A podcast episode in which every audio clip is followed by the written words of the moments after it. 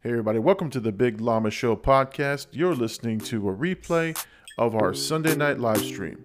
Live streams are hosted every Sunday night, ten p.m. Eastern Standard Time on Twitch, Facebook, and YouTube. Want to support the show? Go to YouTube, look up the Big Llama Show, hit like and subscribe, hit the bell notification so you know when we post content. And now, our host, the Big Llama and A D. Enjoy the show. I never lose, baby. Yeah,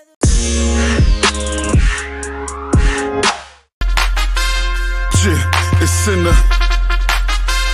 Uh, she ruckus. Dead beat. Let's go, let's go, let's go, let's go. Uh, you ain't a killer boy, stop. I hear you yelling stacks on deck, boys. Hey everybody, welcome to the Big Llama Show. I'm the Big Llama. I'm here with A D. And it's another Sunday night, for, time for the weekly recap, Sunday Night Live, as we like to call it, Sunday Night Live. Although I'm sure Saturday Night Live would not appreciate that. I'm sure there's some show that has that trademark, so we'll probably get a letter in the mail for that. Hopefully um, not. Hopefully, hopefully not. not. Hopefully not, right? So, uh, all right. So, listen, uh, for those of you watching live, make sure that you, uh, you know, hit us up in the comments. We'll, we'll definitely um, shout you out in the comments. Uh, somebody who got to the show early, uh, our M V P from last week's show, Lenny, he said he, he'll be tuned in, so I'm expecting Lenny to, to jump on any moment. That was at eight fifty-two. He was excited for the show. He, he came on uh, about an hour early, and so uh, that's awesome. So, um, so again, uh, make sure that you, uh, if you're watching this on the replay, make sure you like and subscribe. When you subscribe, become a member of the Llama Nation and hit that bell notification so you know when we post videos. We do this weekly recap every single Sunday at ten p.m. Uh, Eastern Standard Time. And uh, again, we recap the week that was. We talk about stories that were big this week. And we're going to talk about a lot of things tonight. So really, really excited. So, A D, what's going on in your in your neck of the woods, man? Uh, just been streaming a lot this week and just working. You know, trying to, like I like we talk about, I'm just trying to create that presence online. So yeah, no, I see, I see you've been on all the time, and I keep jumping on there. You know, to to give you some love. I don't know what I'm watching because you guys, are like, you know, are killing people and grabbing stuff and, and running around joking, running around joking. But it's a lot of fun, man. It's a lot of fun to watch. Uh, so if you're if you're watching on Twitch, right? That's your, your uh, yeah. Blackout A D is on Twitch. So yes, sir. Make sure you uh, you hit him up if you're into uh, you know, Call of Duty and uh, all those types of games. Um, A D is on all week long, I think, right? Throughout the yes, week. Yes, sir. All right. So excellent. All right, uh, before we get started on today's show, let's talk about topic number one, which is the subscriber count. So last show, I think we were at one oh two. Yep. All right, we were at one oh two. We were we were celebrating one hundred subscribers, and this week we hit one hundred eleven. So from last week to this week, we got a bunch of subscribers jumped on. And we were really, really excited. And we even, I, I even linked up with a couple of different channels. There's a couple of channels that hit me up. We'll talk about them in just a second. Uh, all right, our boy John Gillen. Yo, how's it going? Good luck with the stream. Hashtag road to a thousand. Yes. Thank you, John. John. John's always on point, man. Our, our number one fan, one of our top fans, is always on every week. Yes, road to one thousand, John. Thank you so much, man. Appreciate the love and support. Um, like we said, if, if you guys comment during the video uh, or during the live stream, we'll put it on the screen. We'll we'll interact with you. That's what that's how we want this to go. Uh, so again, John, thank you for the support. So yeah, we we hit one hundred eleven subscribers. Um, I think we had two or three right after the, the live broadcast, like like slowly right after. And then this week we put out, uh, you know, I put out a lot of content this week. Yeah. Um, I think one or two a day, uh, something like that. Uh, a couple of trailer reactions, uh, two movie reviews. And so, again, we're doing the organic thing. We're just growing the channel. So thank you to all of our subscribers. Oh, and I did want to mention um, there's the Movie Brothers. They're a brand new channel. They're starting out. They got about ninety subscribers. Um, they hit me up. They were like, hey, uh, now we're one oh eight, right? And that's, so when they when they added their subscription, yeah. I subscribed to them. I, I, you know, I appreciated the love and support. Uh, as YouTubers and content creators, we got to support each other. So if there's somebody out there who's just starting out, just like me, uh, we don't mind. We don't mind reaching out. So um, that's our goal. We'll just keep growing this channel. So anyway, um, So that's where we're at. That's uh, that's what we're doing. Thank you very much for subscribing. All right. I have usually I get on here and I rant, right? Like like this has been a regular segment of ours has been llama I, rants. The llama rants, right? I come on here and I'm angry about something, usually something that's spoiled. Um, but this week, this week I had what I would call an out-of-body experience. I would call a, you know, I, I think a, a small dream come true for baby llama. So um, so I, I'm going to tell the story right quick. So I did a review for uh, Vivo, which uh, it's a new animated Sony Pictures movie. It stars Lin-Manuel Miranda, and yeah. it has the voice of Gloria Estefan. So I, I I was instantly very excited for it. I mean, anything Lin-Manuel Miranda puts out, I think, is going to be top-notch in terms of music, right? So, yeah, you know, one unique thing that I do in um, – I don't mind doing it because I feel like like I'm always honest, so I'm not putting out any anything that I think is bad, you know, or anything that I think is is fake. Um, I actually on my Twitter feeds, and if you guys have seen him, um, I I at the, the the person directly. So if it's Lin-Manuel Miranda's movie, I will at him at you know his Twitter handle. Um, I did the same thing, so I put Lin-Manuel Miranda and Gloria Estefan. I tagged them both on my Twitter post, and the first thing I saw was the following, which I'm telling you, man, I geeked out, man. I, I freaked out. For, the first thing I saw was that right there that said, Gloria Estefan, the, the verified account, right? This yeah. is not a, a fake Gloria Estefan. This is not, you know, Gloria Estefan spelled incorrectly. Her verified account liked your reply, which I had said, please check out my new trailer reaction. So, so the first thing I did was I ran to, to my wife. Oh, my God.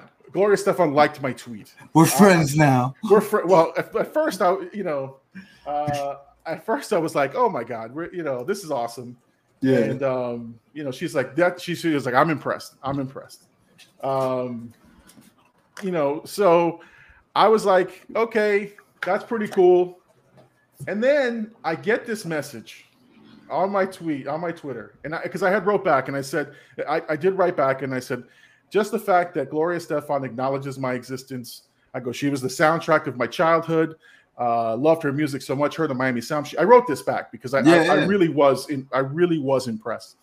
And all of a sudden, I get this message back, and this is directly from Gloria Estefan. It said, "Oh, thanks. Um, oh, that makes me smile big, baby. Thank you." And I, I was like, "Oh my God, Gloria Estefan."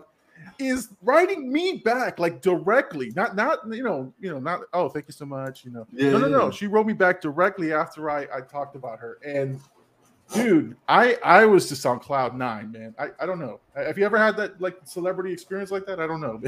Yeah, uh, actually a couple weeks ago went to a a comedy show with this guy Andrew Schultz, who like he does a podcast called Brilliant Idiots, which I was watching. I've been watching since probably like late high school.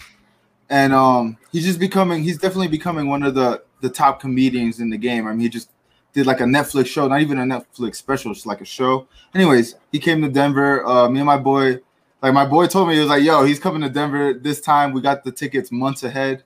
And um, at the show, we seen his cameraman, which he's like also speaks on the podcast, but most people won't really know who he is. Like, I mean, nobody really like even said anything to him. And I was just like kind of blown away. So I went. And like shook his hand, was just like, yo, thank you, you know what I mean, for all the content you put out, because I watch it every week. And um, even the the comedian himself like looked at my story after I posted about it and stuff. So like in a weird way, I told my boy, I was like, in a weird way, blackout exists in their in their in their lives now. That you know what I mean. Like I came up to him, I was wearing blackout. Like I said, what's up? They clearly, even the dude like answered me back in the D M because I was like, yo, just thank you again, type shit. And um, it was just a good, it was just a good moment. Like they like. What I'm doing, even though I'm not there yet, I, I slowly exist in their world. So I can right. see where you, I can see exactly what you're feeling right now. Yeah, man. I mean, it, it was awesome. All right, we have uh, M V P Lenny, uh, Lin, Lin Miranda. Now you have my daughter hooked. So I think if, if your daughter Colin is watching, then yes, we've got her hooked. And yeah, Vivo. That's the new Lin-Manuel Miranda movie that I reviewed. And then he, I think he wrote this as we were talking about Gloria Estefan. He put, that's awesome. Yeah, man, I, I'm telling you, the fact that, that they acknowledge my existence says that the Big Llama show, the Big Llama uh, is is in your sphere. So I, yeah, it, it's amazing. It's an amazing feeling. Um, I think my my last my last big tweet was to Kevin Smith, right? Mm-hmm. and, and he liked my tweet for the trailer reaction to Masters of the Universe, um, which I, I was blown away that he liked my tweet. Did went didn't go any further than that, but that's yeah. okay. That's okay. Um, I, you know, and, and honestly, some of these big YouTubers too that, that I have um, I've been interacting with on on Twitter, um, Late to the Party, um, The Real Rejects.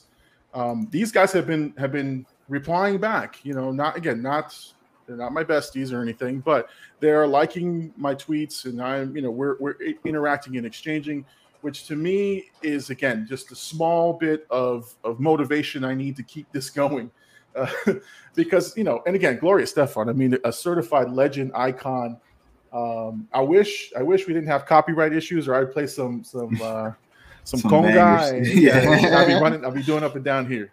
Um, I mean, if you think about it, it's a, like I said, it's kind of almost like we're uh, in their realm. And just the fact that they like your stuff, they might not necessarily look at your page, but that off chance that one somebody who does like your stuff looks at your page and maybe likes your content and just continues to watch you, it, just that off chance. Um, there's this guy named Gary Vee. He, he says it all the time. It's like a baseball analogy, really. He's like, He's like, yeah, you might strike out one time, but you got four more at bats, three more at bats, and all you need is one hit to make a home run. So, just just every chance you get to get your name out there, you never know. It could do.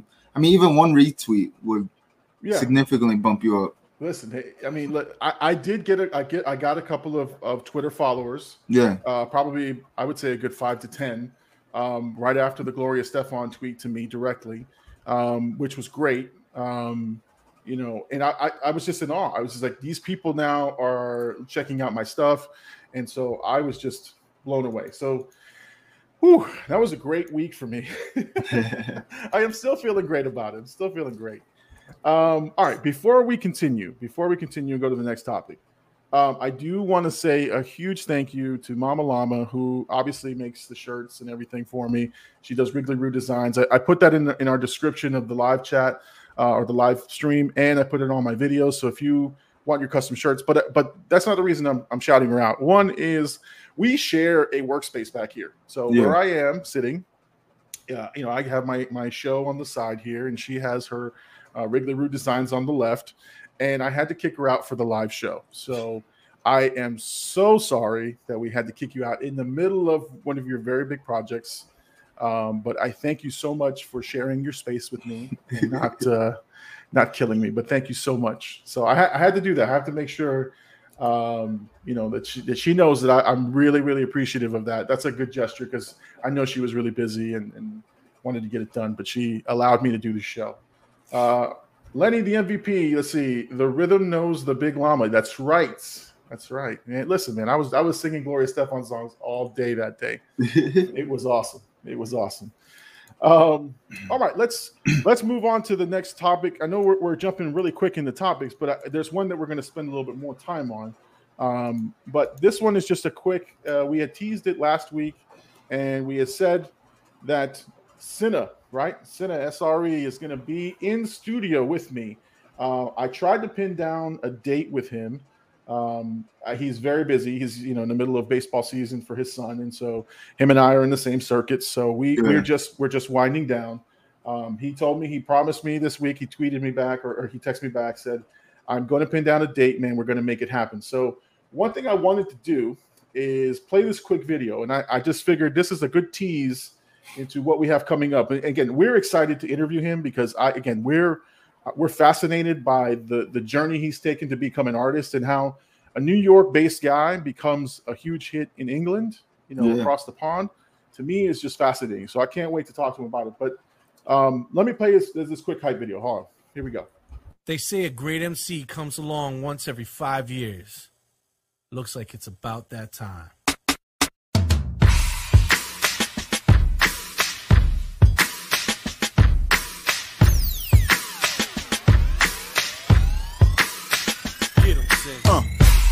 off, I don't care what you people say. Never follow rules, I'm a trendsetter anyway.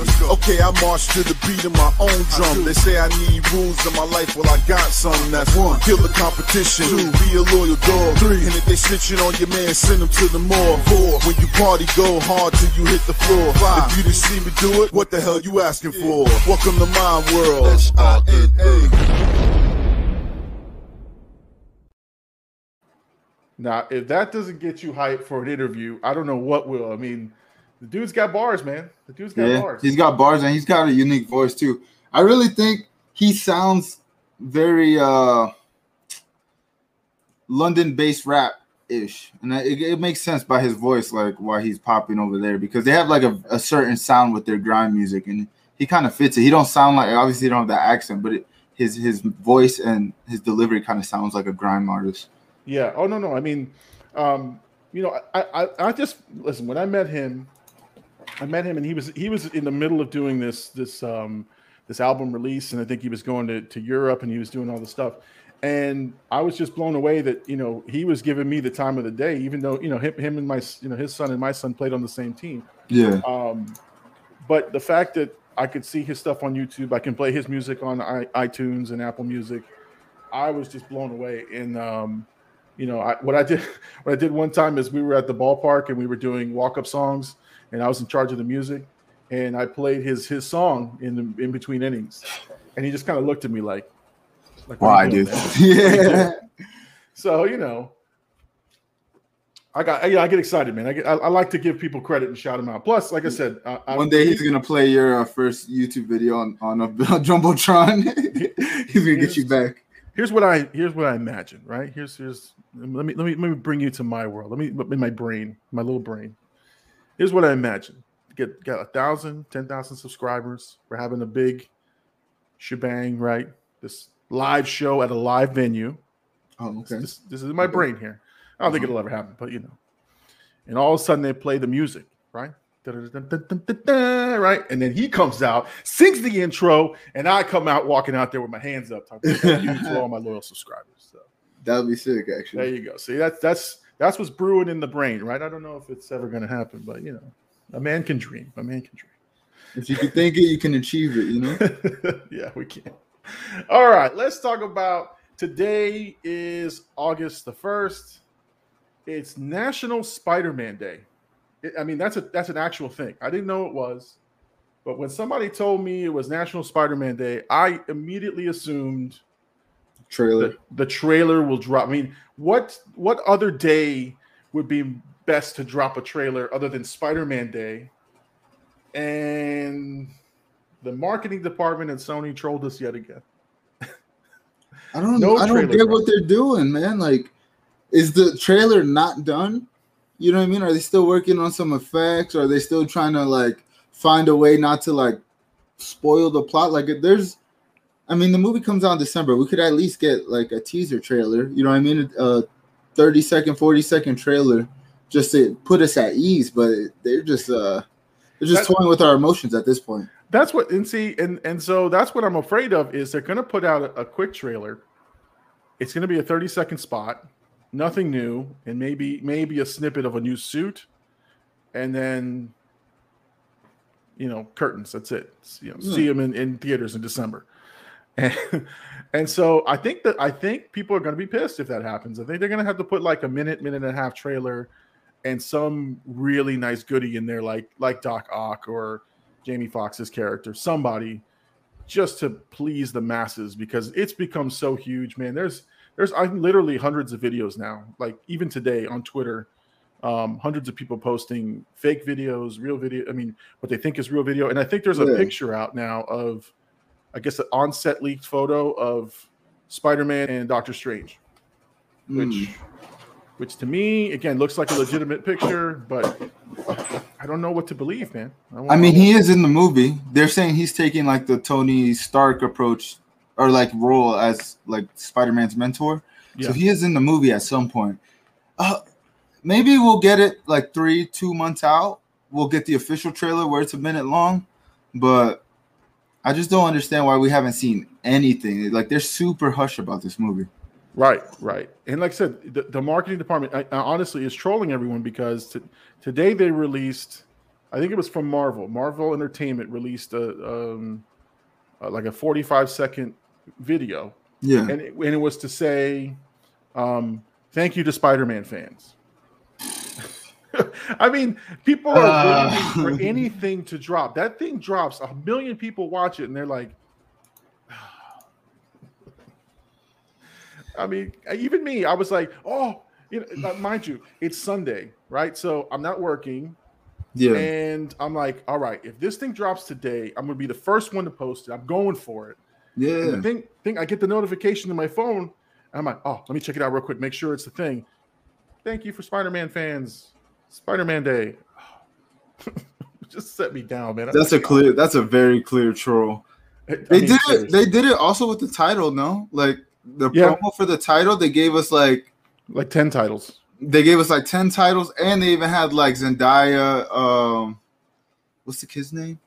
Tom Holland. Tom Holland. Yeah. They had like them them like tweet on their accounts or like post on their accounts like one of the titles. Like, could it be this one? So clearly they're going in a trolley route. It's just, uh, it just I wonder. Just I I wonder if it has to do with like we got WandaVision, the Falcon and Winter Soldier show, and Loki within like a couple months of each other. And this is like the true break we'll get between Marvel projects. You know, because they were like a month, month and a half apart. They weren't like too uh, too far apart. So I wonder if that's that's a thing. Because after that, we'll get what? I mean, if it comes out in December, we'll probably have Doctor Strange by like March, May. Yeah, the, the last thing I read was that the final Carnage trailer is coming out tomorrow or close to tomorrow. Hmm. And after that, they're saying that's probably the the last thing that they're waiting for. You don't want to get ultra excited about Spider-Man and then Carnage is like right behind it, you know? So maybe they're waiting for Carnage to release. Or when is that? When's Carnage come out? Um, I'm not sure. I gotta look it up. I gotta look it I'll up. Look it up. I'll look it up. Uh, yeah, yeah. But, but wouldn't this be a, a crazy tie-in if they play the Spider-Man trailer during the Carnage movie? Mm. That, that to me sells. That's where they I, release it. I would go. I would go. I, I you know, I'm interested in the Carnage movie, but I wasn't going to go to the movies to see it. But hell, I'm going. I'll, I'll pop a ticket in if, if it means I get to see that stupid trailer. Yeah, if, if they don't post it on like the first weekend, they don't post right. it at all online. They just like you have to go see it. That would be actually a, a yep. pretty elite move because most people would go and watch it. Of course, of course. And if they're smart, and I think they are, they know how much people are salivating for this trailer. And I think they'll do it, man. I think they'll definitely make everybody go to the movie. And I think they did it for Jurassic Park, right? They they wanted everyone to go to F nine. So they released a thirty second trailer saying, see the whole thing uh, if you go to the IMAX version of F nine. And people went to see it for Jurassic Park, you know? Yeah, I mean, it's September. Big, September, September yeah. twenty-fifth. So yeah, it's huh. right around the corner. And that would be right around the, the three month mark, two month mark. Yeah, yeah. Uh, it it would piss people off. I would tell you that right now, but like, I, I can see that as a power move. You know. Oh, yeah. Damn. Uh, I, now that now that you mentioned that, that might be their play. That might yeah. be their play. You want people to go to to see the movie. You see how bad people want to see this trailer. And who knows, like what we were talking about a couple shows ago, like them tying the Tom Holland Spider-Man to that universe. This could be a way to do it with introducing the multiverse, having Doctor Strange in. Obviously, yeah. they're they're adding these other uh, villains from other Spider-Man series, so who knows? There's they de- they definitely got the long play in mind. Yeah, yeah, I think they learned they're learning from from Marvel on this one. So, um, all right, well.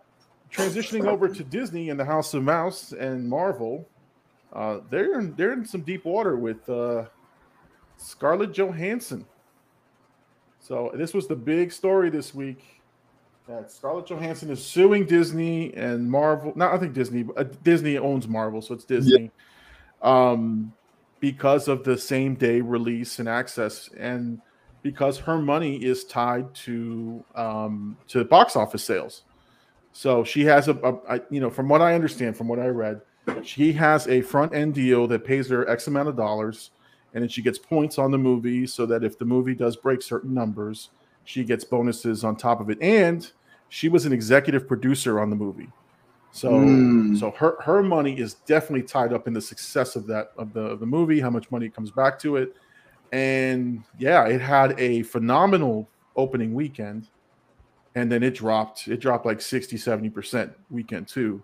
And this was a movie slated to have, you know, a good five hundred million dollars opening, yeah, uh, box office worldwide, maybe a billion dollars. Um, and, you know, I think what pissed off, I, I don't know what pissed off Scarlett Johansson and her people, but what I would have been pissed about is, I don't know if you saw it, but when they released the numbers, right, the opening weekend numbers, yeah. they they added the... Um, they added the Disney Premier Access numbers to the box office numbers to say she had a hundred or it was a hundred and fifty million dollar opening weekend. Yeah, and it was nowhere. I think it was eighty million box office revenue, and the rest was from, from Disney Plus.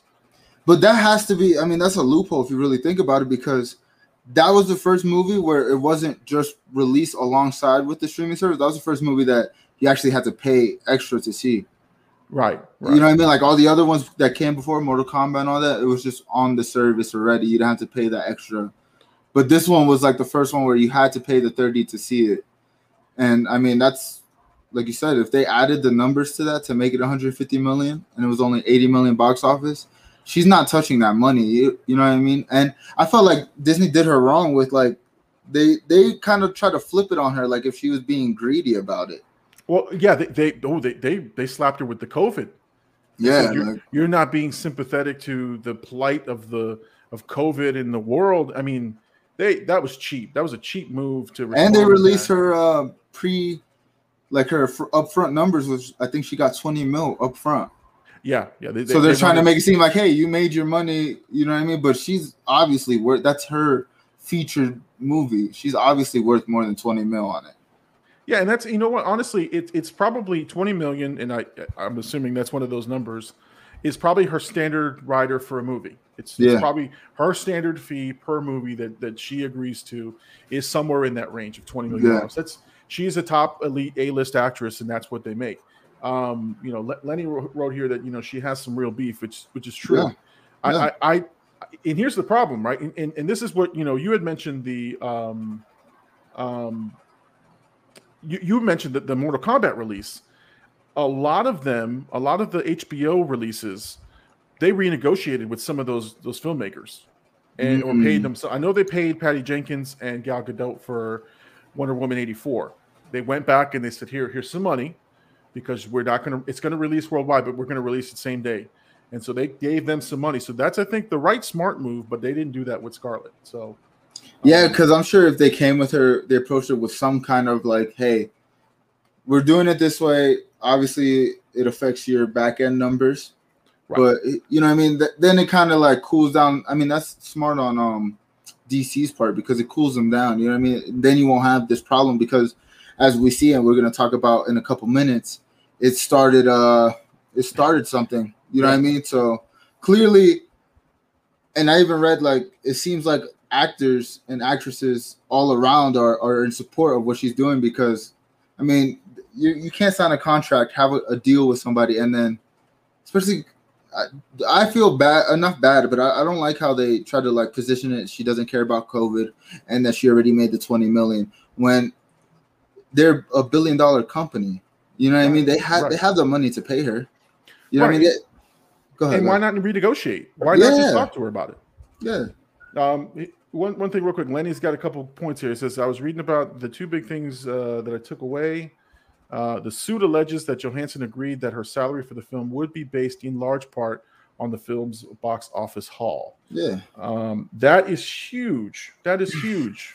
And that's what we're talking about. Like, like that, I, I know that there are a lot of stars who know that the movie will bank and, and make big money that will put up, either get a lesser salary or agree to certain percentages of the box office draw because they know um, they're going to make some money on the back end. Yeah, whether it's to, to me that's the to me yeah. that's the smartest move. I mean, you got I mean wherever like think about if that if this movie gets picked up on T B S and gets played, she's getting residual income off the back end no matter what. So as a business person, that's a that's the move to make.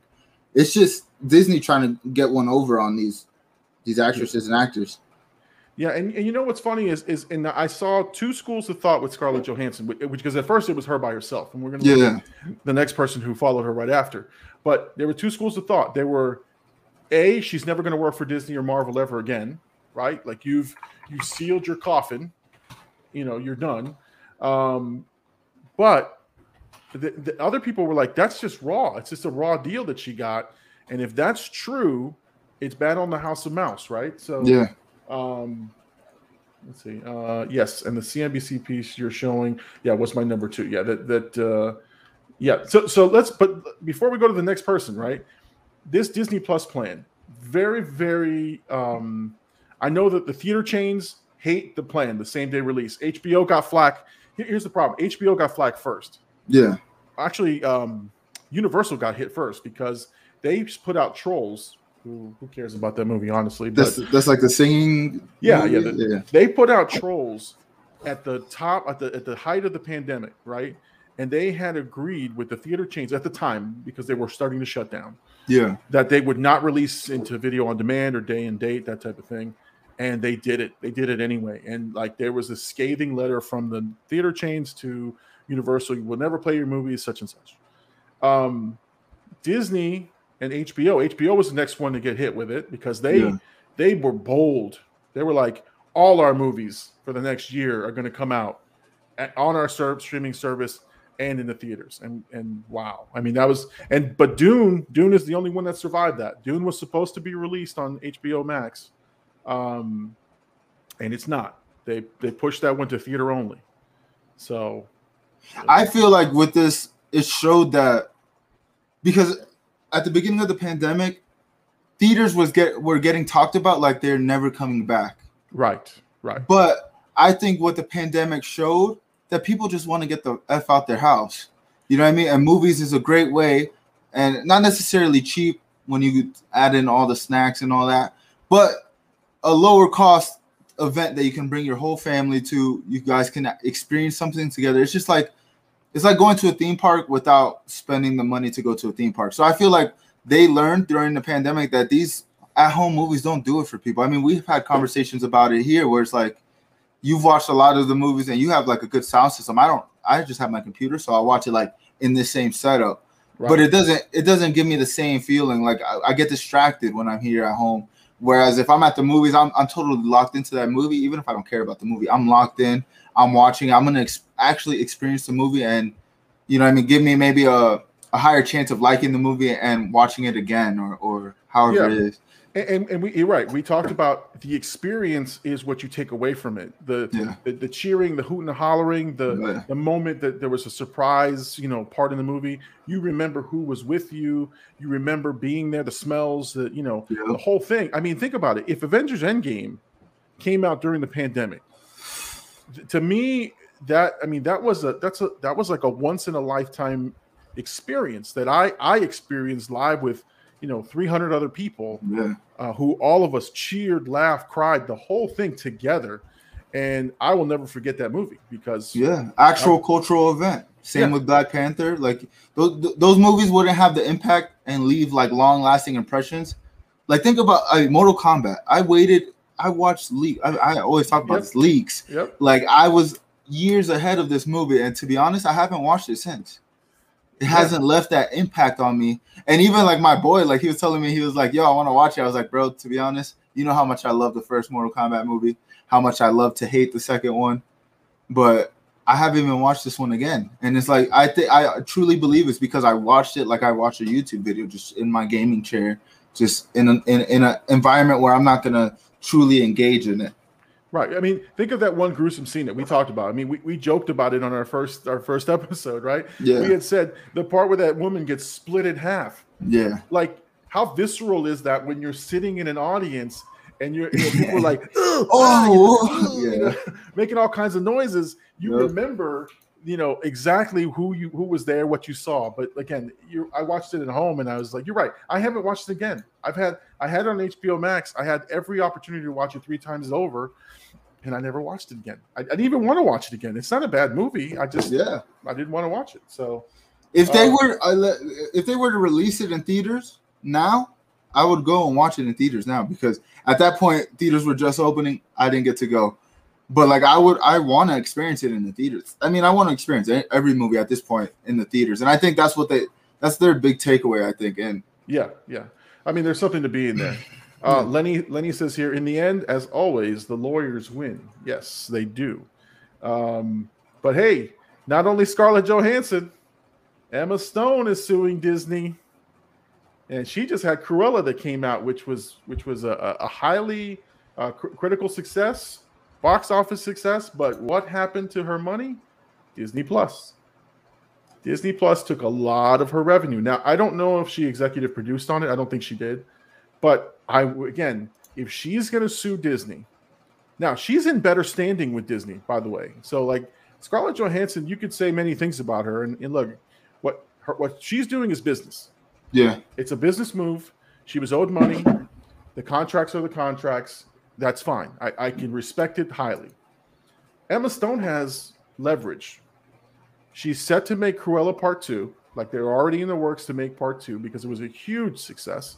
Her property can continue to move forward, and there's no, there's no, you know, for, for them, they owe something to, to Emma Stone. You know, her next contract negotiation for film two is not going to be easy. I do feel like, do you, maybe you feel this way too, but I do feel like, obviously, because what I read in the in an article I just had pulled up, it's not necessarily that she's suing already, but she's considering it. And same with Emily Blunt, like they're like specifically wording it like, it's almost like they're trying to see what's going to happen with this Scarlett Johansson situation and then make moves after. But like you said, if she's already in works and talks for making a second one, yeah, this this may help. She might not necessarily sue them, but damn sure she's going to have a contract where Disney Plus is going to be involved, yeah, in, I, you know, going forward. Yeah, and, and that's the thing. And, and this is, now, mind you, it's always business, right? It's always business. So I, I'll say this. Now, Emily Blunt's the third person because now Jungle Cruise, which we'll talk about later because we I reviewed the movie, but Jungle Cruise, same thing. Disney Plus Premier Access. I didn't go to the theater to see it. I stayed yeah. home to watch it because it yeah. wasn't an event movie for me. Yeah. But it's a hugely, highly rated movie. Like it's a Rotten Tomatoes score of like eighty-seven, ninety percent. It's up there. Yeah. Um, but if you're with a family and you don't want to go out, plus the, the COVID numbers are going up. Yeah. So, so this, this now, you know, bites into now. Emily Blunt though is different because if you think about this, Emily Blunt's movie is, you know, just came out this, this last weekend. The COVID numbers are going up. The variant issue, like, like yeah. her P R is a little bit different than Scarlett Johansson's and way different than Emma Stone's. Because Emma's movie came out when we thought we were in the lull, when we, you know, the vaccines were coming out, the numbers were way down. Yeah, we were coming out of it. Scarlett's numbers, they, you know, it was a couple weeks ago, uh, and then the Jungle Cruise is definitely going to be impacted by COVID. But now again, the the right thing to do, and, and again, the right thing to do versus what the business is going to do is way different. Yeah, you know. Um, Because if you can get it, if you in, in this it's a cutthroat industry, if you can get away with, you know, giving somebody just the bare bones, if you sign a contract that says I'll work for a dollar, they're yeah. only going to pay you a dollar, even though it's not the right thing to do. They don't care. So um, I think in this case, the right thing to do, to you know, from, from an upfront perspective, is meet with your talent, is meet with the actors, meet with the producers, whoever, and and strike a deal and say, guys, there's no way you're going to recoup the money you think you're going to recoup. As a good faith gesture, we're going to give you whatever. Um, and that way it avoids this type of P R because Disney is looking pretty bad, especially with, with uh, Scarlett Johansson. Yeah, I mean, it seems like Scarlett obviously has more skin in the game when it comes to the movie because, like you said, she's executive producing. She's was with the franchise for, what, nine, nine or ten movies? Yeah. Before this movie came out, you know what I mean? Like, again, executive producer, and she's the star of it. Um, but I find it curious that like they haven't said anything about Dwayne "The Rock" Johnson, who's also in Jungle Cruise. So maybe his. Uh... It's a good thing you brought that up because I did do some research on Dwayne's Dwayne's money. Yeah, Dwayne's Dwayne's production company and his his movie company produced and finance some of this movie. Okay. So they, they got their money up. They're locked in. Yeah, they're locked in. Locked in. It's in production costs, and I'm sure there's a back-end deal to pay off the company and make the money they're supposed to make. So he he has um, if he has the, so so he makes money off of the production company, he makes money off executive producing credit, and he makes money as an actor in this movie. Mm-hmm. So I don't think his his money is not necessarily tied into the, to the uh, box office. I don't think, but he has a definite advantage in this particular situation. And, and now, if he stands in solidarity with Emily Blunt, that's different. He should do yeah. that if, if if that's the route she's going to go. Now, Emily Blunt, I think, is rumored to be considered. Yeah, I mean, the, the, quote are... seen, the quote I seen was like, she's going to eye the numbers. You know what I mean? She's right. going to be watching the numbers carefully. That's right. how I read it. I think the only one that's truly going forward right now at this moment is Scarlett. Oh, yeah. And I think they're everybody else is going to follow her lead, whether because it is like if it's affecting their back-end money, then it's only fair to put them on a piece of what you're making on Disney Plus, because like you said, if COVID numbers are going up, um, people even before the COVID numbers are going up, it's not like the movies were back to what they were before COVID. Right. So no matter what, you're getting a big percentage of people watching. It's going to be on these. It's just convenience. People are going to go for what's easy. But like I, I was saying earlier, of course, it shows that, hey, you know, movies are still viable and they're still a huge number in that, but at this point, people are really going to watch most of their movies, especially if they have the the option to watch it on these streaming platforms. They're going to watch it on the streaming platforms. Right, right. And, and remember, I, I told you, uh, Black Widow. I oh, I had tickets and I almost canceled them because I was like, ah, I just stay home. Yeah. And and that's that to me now. Uh, I think the upcoming releases are can't miss. Right. Yeah. Spider-Man, Shang-Chi, um, Dune is coming out. I mean, you've got huge movies that should be billion-dollar movies um, that are cultural events. They're big, big movies that you got to go see in the theater. And if the COVID numbers go up, we may see them move the dates. And that's the danger, right? Because I don't think people want that. But at the same time, if they don't agree to disagree, right, about them yeah. releasing it same day, you're going to have a lot, a lot of issues. So um, I don't know. I don't know what. It's, it's just it's uncharted territories. Yeah, it's just uncharted territories. This is going to set the precedent uh, precedent for like what's coming on next, because if COVID numbers do go up, like you said, they're going to either have to push these movies back to where it's another year out. And I mean, think about a lot of these movies were already pushed year plus. So it's not like they were only pushed a couple months. They were pushed years already. So yeah. if, if they get pushed again, then at that point, they're doing it because they don't want to continue like this trend of like maybe the actors not getting what they signed on for. And it's it, it is bad P R, especially how they came at Scarlett, I think. Yeah, puts oh, a bad no. taste in people's mouth. Yeah, they, they didn't they didn't go about it the right way. I mean, I think they were hurt. And yeah. I think Kev, even Kevin Feige came out and said he's upset with the way it's being handled.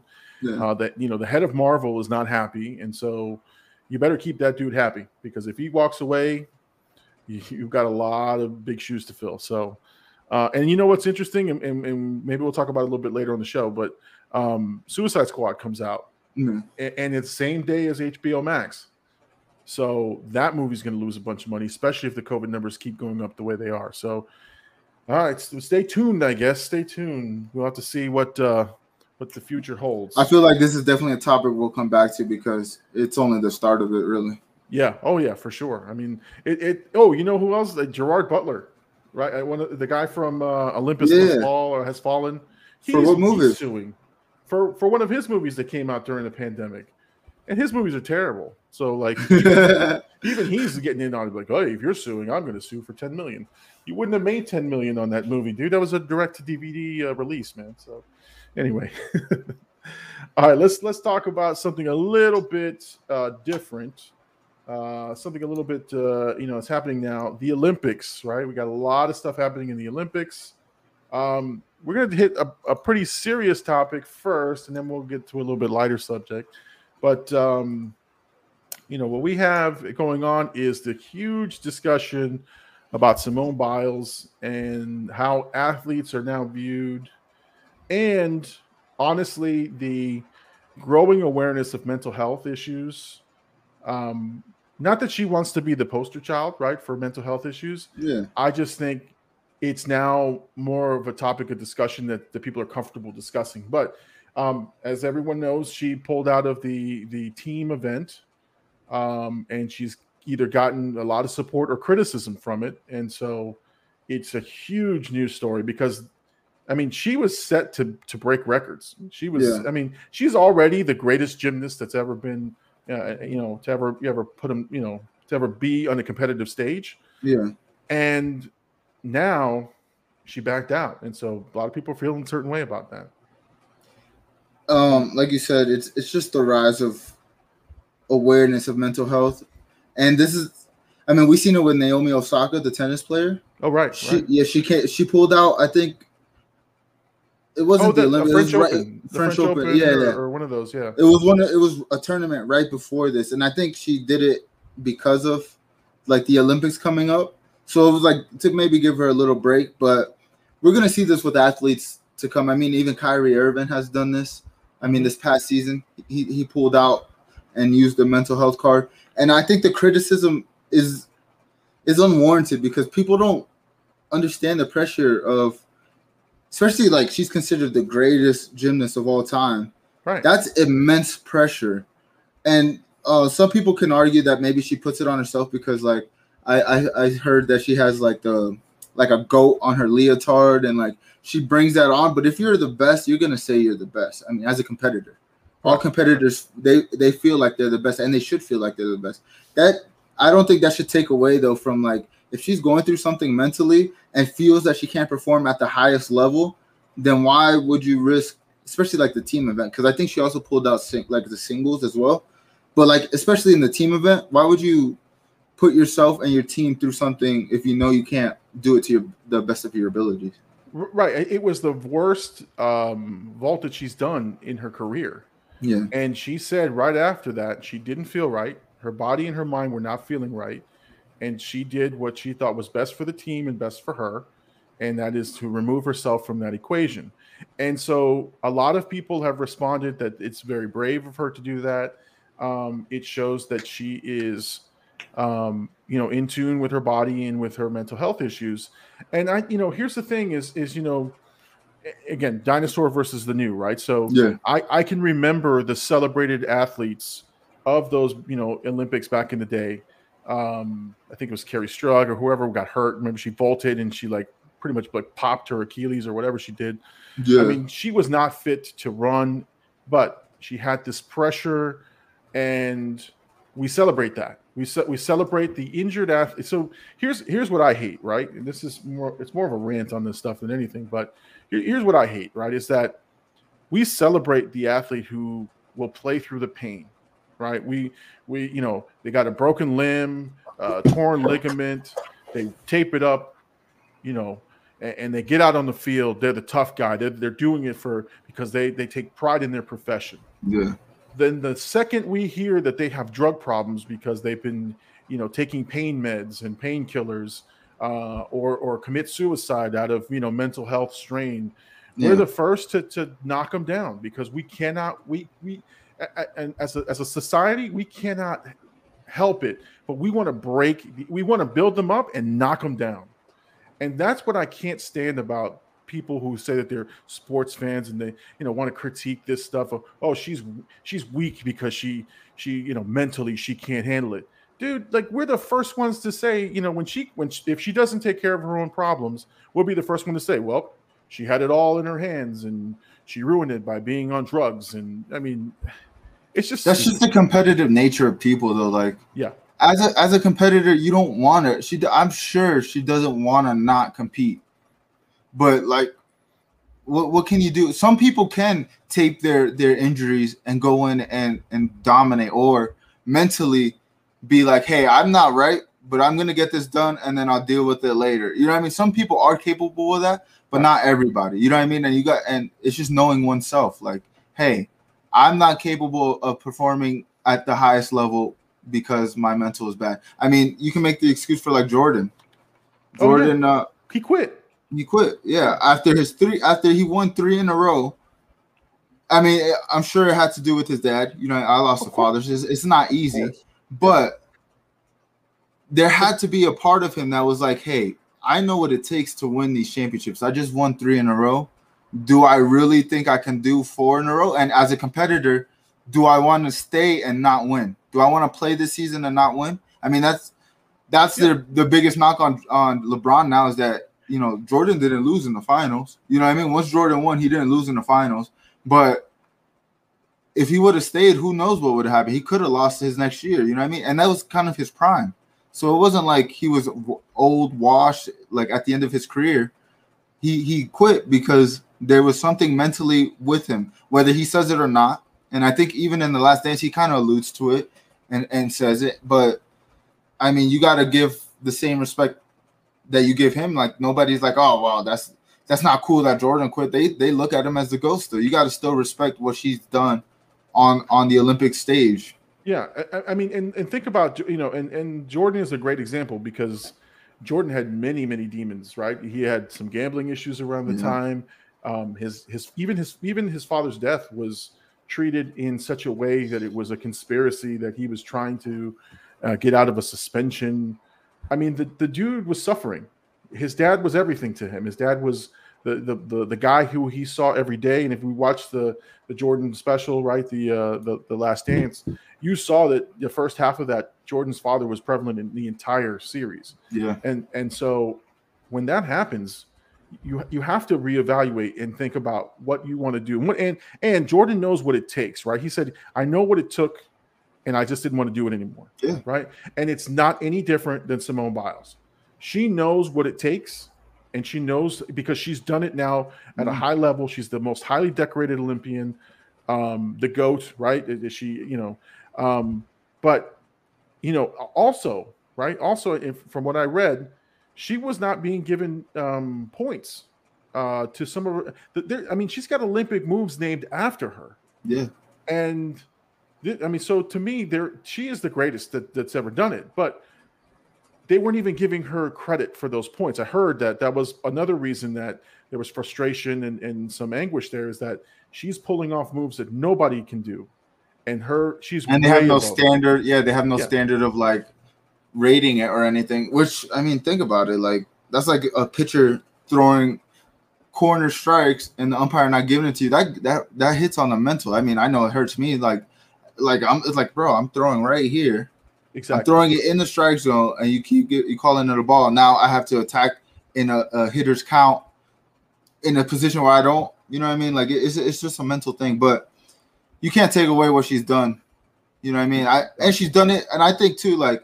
She did it at a younger age, you know what I mean? Obviously, four years ago. And I think as you get older, life hits you a little harder. You know what I mean? So she might have she might have been a little bit more free at the younger age to just go out, no nonchalant, maybe no pressure on her. And now, I mean, I guess you can make the argument like she she brought the pressure on herself. But yeah, no, and listen, listen, and, and so I, I'll say this, and, and and we can move to the next topic on this. But what I'll say about athletes, right? I think. Um, Nobody knows the pressure of being an athlete, and, and, and no one understands it unless you've been in there. Um, most of us have done sport in some shape or form, whether it's in high school, you know, uh, you know, or, or other pro leagues, stuff like that. That's that's understandable. Like our people, people can understand, but until you've been in their shoes, until you've yeah. sat and done and performed at the highest level, you have no idea what the pressure is. No, and so. For me, I think Michael Phelps was another example, right? He came out and he said, "Hey, I'm." After he, you know, finished his swim, he had trouble with uh, mental health issues, drugs, and all kinds. And then he now he's the spokesman for, you know, see a therapist, see you know, yeah. talk to a therapist. You know, I think I think it's it, there's it's a knock on mental health. Like people see that as weak, and I know in my culture, you know, Hispanic culture. Men don't talk about that. Yeah. Men, men do not have mental health issues. Men are men, and so to me, that's that's. I'll, I'll tell you this, man. I, I'm in I'm in tune with my feelings and how I am, right? Yeah. But it took me a long time to get there because what was ingrained in my brain, right? The man cannot have these faults. The man cannot cry. The man cannot feel uh, inadequate. He must be dominant, right? That that's in my culture. That's how it was. Yeah. Um. I don't believe that. I don't believe it in one, one bit, but it, still, even even now, today, right? And I share this just because I, I, I'm fully transparent. Even now, I watch a movie and I'm, I'm going to cry. I don't want to cry in front of anybody. because in the back of my mind, weakness. In the back of my mind, you're, you're weak. If I feel sad, what, what the hell is that, right? Like you try to push it away. I try to push it away. And, and, I, and to me, that's the wrong thing. As, as somebody, like we always say, like you're older, I'm younger. I've seen the previous generations go through that. You know what I mean? Like my my father's, like my stepfather, even like my father when he was young. The last conversation I had with like my real dad before he died, he died when I was seven, mm-hmm. sticks out to me the most because that was the most emotional I've ever seen him.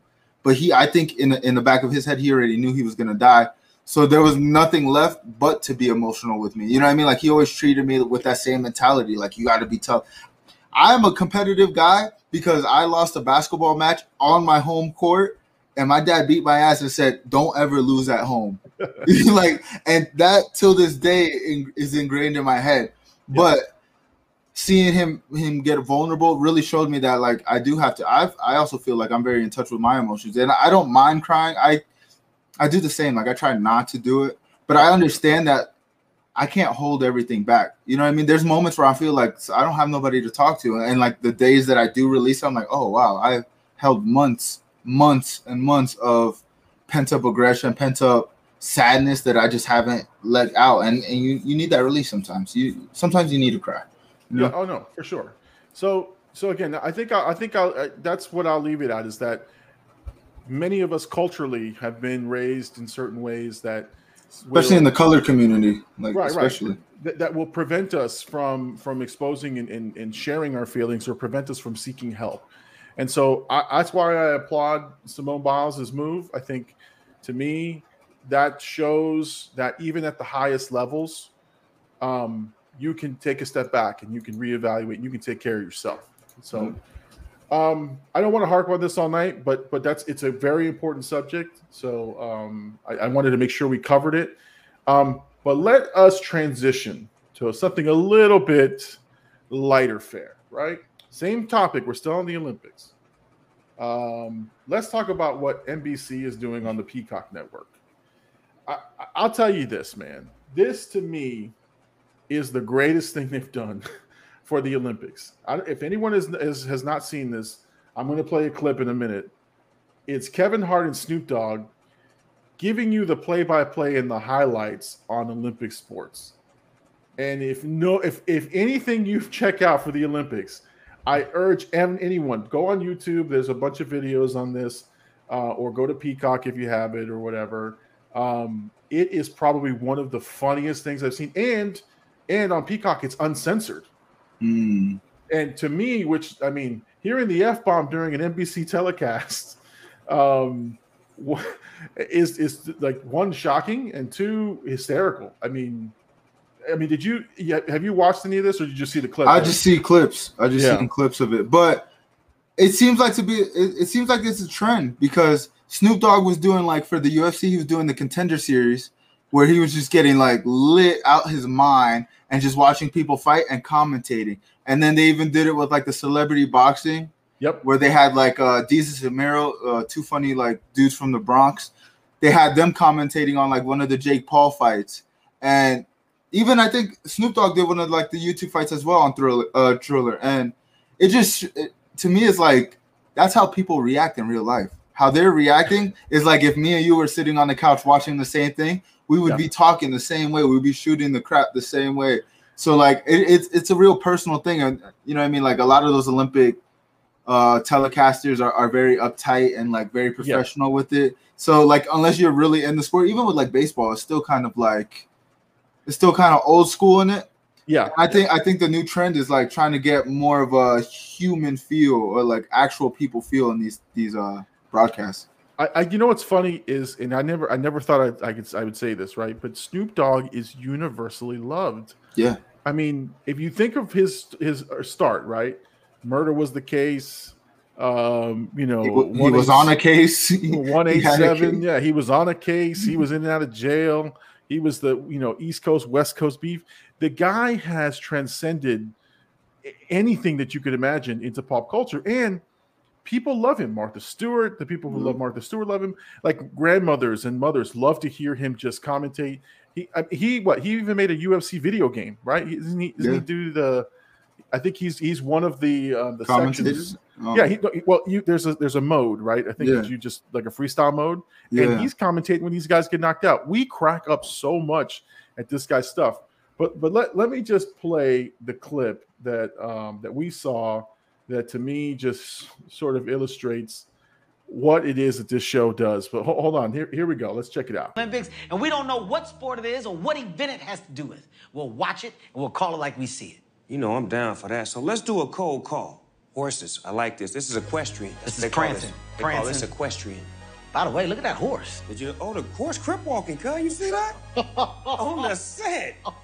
That's gangsters a muck. Hey! Oh, cuz. Oh, look at this, cuz. Oh, come on, man. This horse is off the chain. I gotta get this in the video, cuz. Oh, you see? Oh, my God. Snoop said I gotta put the horse in the video. Off the chain. I need. So I mean, t- to me that w- t- that was probably the funniest thing I've ever seen. We, we said the horse is crip walking, and they kept replaying it. And they kept singing it back and forth. They put they put the West Coast music in the background. Right, right. That to me was, but but again, that's how you you branch out the Olympics, right? You you put yeah. some you you think differently, you know. And to me, there's, there's nothing more different than. And Kevin Hart and Snoop just commenting on stuff. And the, the funny part is they really don't know about anything. Like they're not mm-hmm. like faking it. Like, oh, I think this is, uh, you know, and they're trying to be funny with it. I don't think they know a lot about these kinds of sports. And so you get true reactions um, to their stuff, and which is no different. And, and here's the here's the greatest thing, right? For a long time, the networks and these big executives have crapped on YouTube, TikTok, Uh, all these, you know, social media streaming platforms, and now they're copying everything that's on YouTube, because this is not anything new to YouTubers, right? You no. you, you have people doing reaction videos and all kinds of stuff. So it just you know. shows you that people, I mean, Snoop crosses over in all aspects because he's authentically himself, and right. he, he he puts himself in every situation, you know. And I think that's what it is, the authenticity. Uh, I mean, you can't, like, even Kevin Hart, you know what I mean? Kevin Hart is a comedian, probably one of the top comedians of all, like, of my generation, at least. And he's over here cracking up because he didn't expect him to say, he's like, man, he want to put him in the video. Like, that's hilarious, you know what I mean? And in the moment, that's an authentic answer. And I, like, to your point of the people, uh, like, the companies, like, following this, this, uh, how do you say it? Like uh, the trends, right? I guess I guess the trends. I guess the trends, yeah. But it it just shows that if you can't beat them, join them. They they tried so long to keep the the old school like way of, of doing content intact, but you can't control authenticity. That's the same reason why podcasts are like one of the number one forms of of, of listening now, because it's like people sitting in the, in a room talking about in a real way. They're not censored. They're not like trying to push a front. They just want to hear people's actual opinions. People are tired of getting this, uh, here's my show and a bow. You know what I mean? Like I, like mm-hmm. what I said about the, the commentators. They're yeah. very uptight. They're very professional about how they, you know what I mean? And very much so, but that, that was the old school way. But yeah. now you're seeing this wave, and it's going to continue. This is another thing that's just going to continue to evolve as content expands, and now everybody has their, I mean, think about it. We have a, we have a show. Yeah, you know what I mean? If yeah, this was exactly. the nineties, we wouldn't have a show. We would be talking about having a show, and if somebody saw us speaking together and was like, hey, those guys got a good dynamic, let's give them a show, yeah. then we'll get the show, but then we'll have it on a guideline. We don't really have guidelines other than, you know what I mean, let's not get you fired from your job. That's about the only guideline we have. that, that's a good guideline. Uh, let's see. Lenny put here, that's hilarious, and the people that follow question events uh, probably hated it. You know what? I, I you know, don't know. I, I, here's the thing: how how many equestrian events did people watch? I bet there was millions of views watching this horse crib walk, right? That that people found hysterical. That got eyes on equestrian, yep. but but before, but uh, like, when did you watch equestrian? Nobody ever watches that unless you're in the sport or you like horses and you love that. That, that clip brought more eyes to equestrian than equestrians bring eyes to equestrian. Right, that's, exactly. all, that's all it comes down to. Exactly. So no, you're it's true. I'm sure the equestrian people hated it, or people who like who took it very, very seriously. But it it, it the, the whole intended purpose is to bring eyes to to something new and to entertain people who want Olympic coverage, which is exactly what they did. Uh, let's see. He says here, all one hundred of them and their parents. It's a family affair. Yeah, all one hundred of the people who who, who were rooting on the equestrian are mad right now, and their parents. You're right, and their parents uh, who have lots of horses and money. So yeah, they're probably very mad. Excellent point, Lenny. Lenny is always the M V P for sure. Um, there was another clip I was going to play, but there was a dude who um, who split the gold medal on the high jump. Uh, but we're we're going to skip that, and just in the interest of time. Um, but it's it's just one of those things that, you know, again, the Olympics are fun. It's fun to watch. It's fun to to sort of see the nations come together, and you learn about different sports and things. So, uh, you know, Kevin Hart and Snoop, you know, having a little fun with it, it just makes it all that more entertaining. Um, okay, so let's talk about the week in in the you know in the cinemas. You've yeah. got the Jungle Cruise, who came out this week. It actually came out this weekend, and it's having huge Rotten Tomatoes numbers, good numbers. And I haven't seen what the box office is going to be for this one, but it is riddled with the premier access plague of Disney Plus. So whatever money it would have made, um, it's going to take a hit next week if this premier access stuff is what it is. Was it a big budget film? Let me a huge budget film. I think two hundred million dollars. Yeah, yeah. two hundred million dollars film. Um, now for the review itself, I, I, I you know, I did post a, a review. It's a spoiler-free review, and I'll, I'll keep it spoiler-free here because it's the weekend it's out. Uh, we don't want to be that guy. Um, Jim. Yeah. Don't be Jim. Don't be that guy. Um, no. So, so, you know, a lot of the review, and, and myself included, you can see similarities to The Mummy, to the movie The Mummy. Yeah. Um, they have sort of the same character structure. You've got, uh, you know, Emily Blunt, who's the same as Rachel Weisz, and Brendan Fraser is the same as The Rock in terms of he's the he's the male lead. And then there's a bumbling brother um, who's British, and he's the comedic relief. And it's in both movies. It's the same way. Um, my only gripe with this movie uh, from my review, and again, if you guys want to see the review, just go to my channel, and and that's my it's it should be my top video there.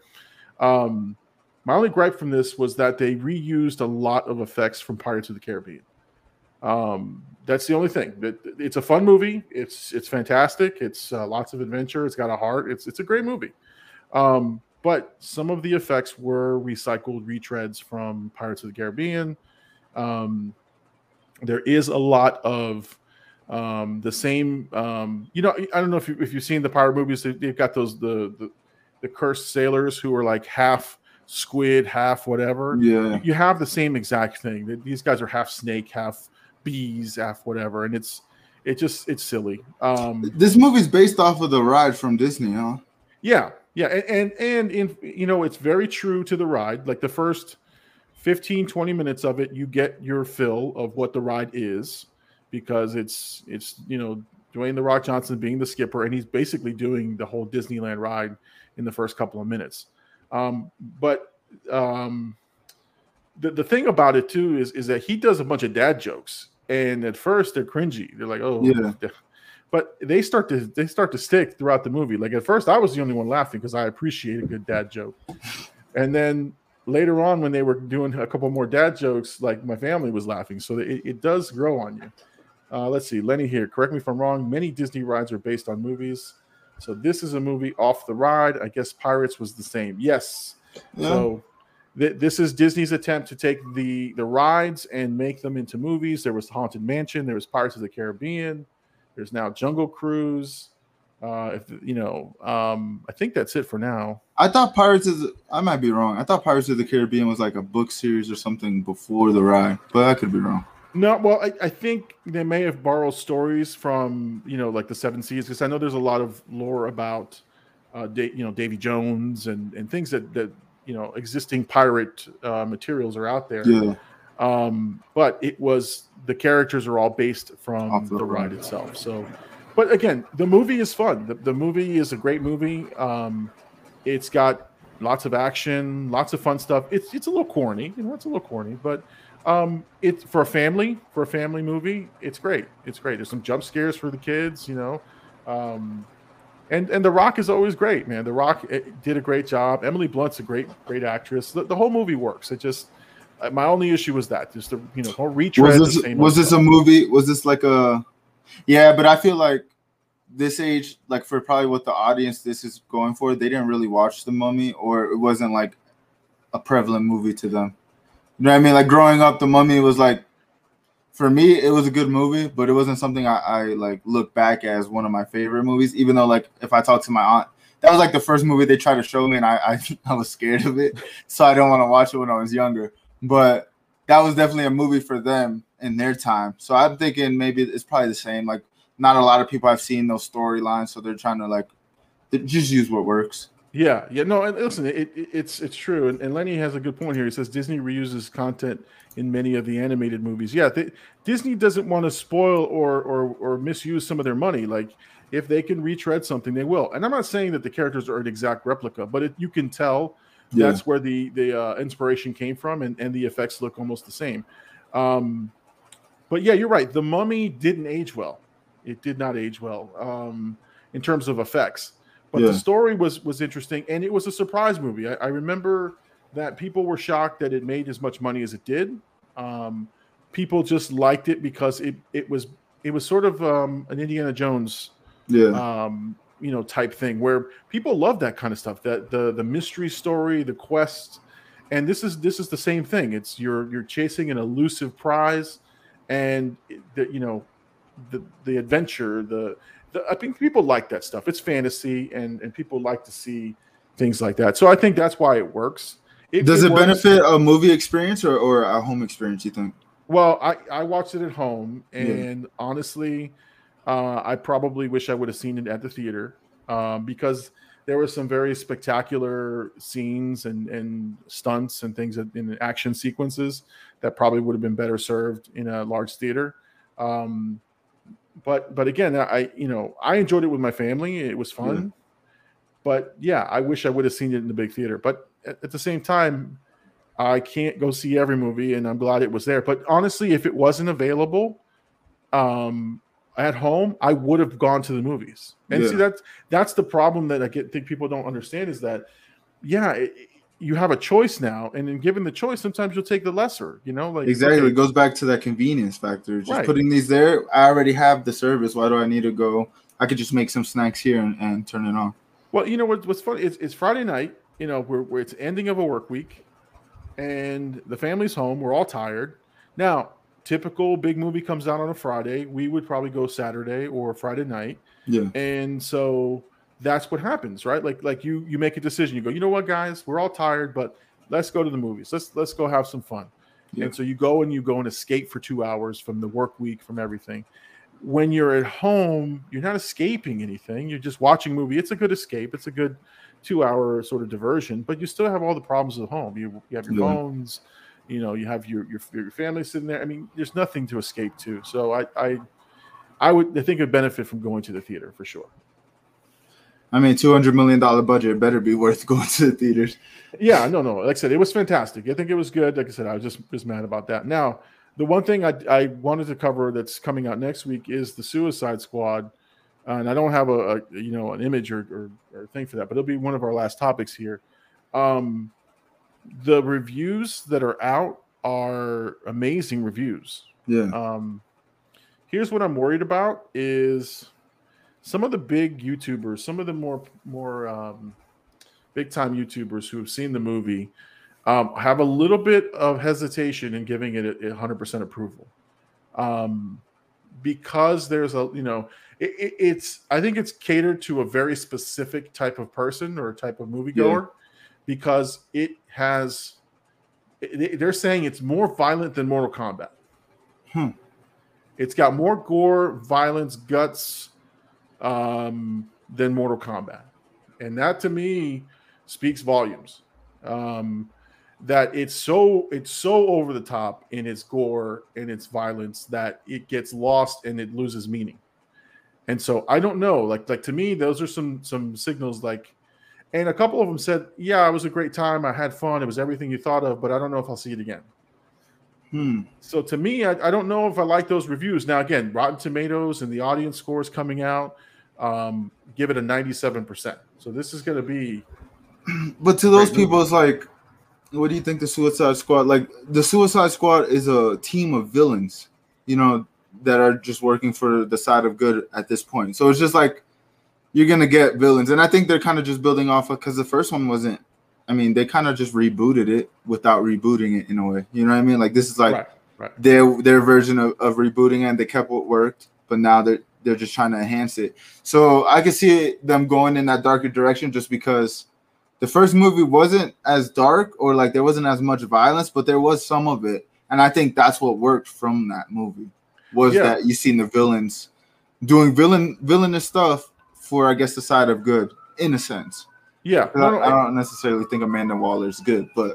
No, no, and that, and, but she's a great actress. Yes, you know, yes. Who, who's Viola playing her. Davis, yeah. And they say that she gets it... You, you start... From what I read, you don't like her because you're going to see more into her thought process and why she's doing and what she feels about these characters. Yeah. And so... Um, but and again, everything... Other than the people saying ultra-violent and they may not go see it again... Everything else sounds like everything I want to watch. Yeah. Profanity, violence, gore, um, you know, character deaths. Um, but I heard, I heard there's some nudity, full frontal nudity of a dude or something like that. Now I got to edit it for my kids. Turn away. Turn away real quick. Um, And yes, and before people judge me on here, yes, I think I'm gonna I'm gonna let my kids watch the Suicide Squad. Um, but if it gets too bad, I may have to just pause it and be like, "All right, guys, sorry," or I may check it out first and then figure out where I have to edit it for the kids. I just feel like that's the direction you want to, as a comic book fan and and somebody who likes comic book accurate movies. I that's what I would want to see from Suicide Squad. I don't want to see like uh them being good guys, you know what I mean? They're villains. Let them kill people, let them have their fun, you know what I mean? I mean, if there's full frontal nudity, it is what it is, you know what I mean? We'll, we'll get past it.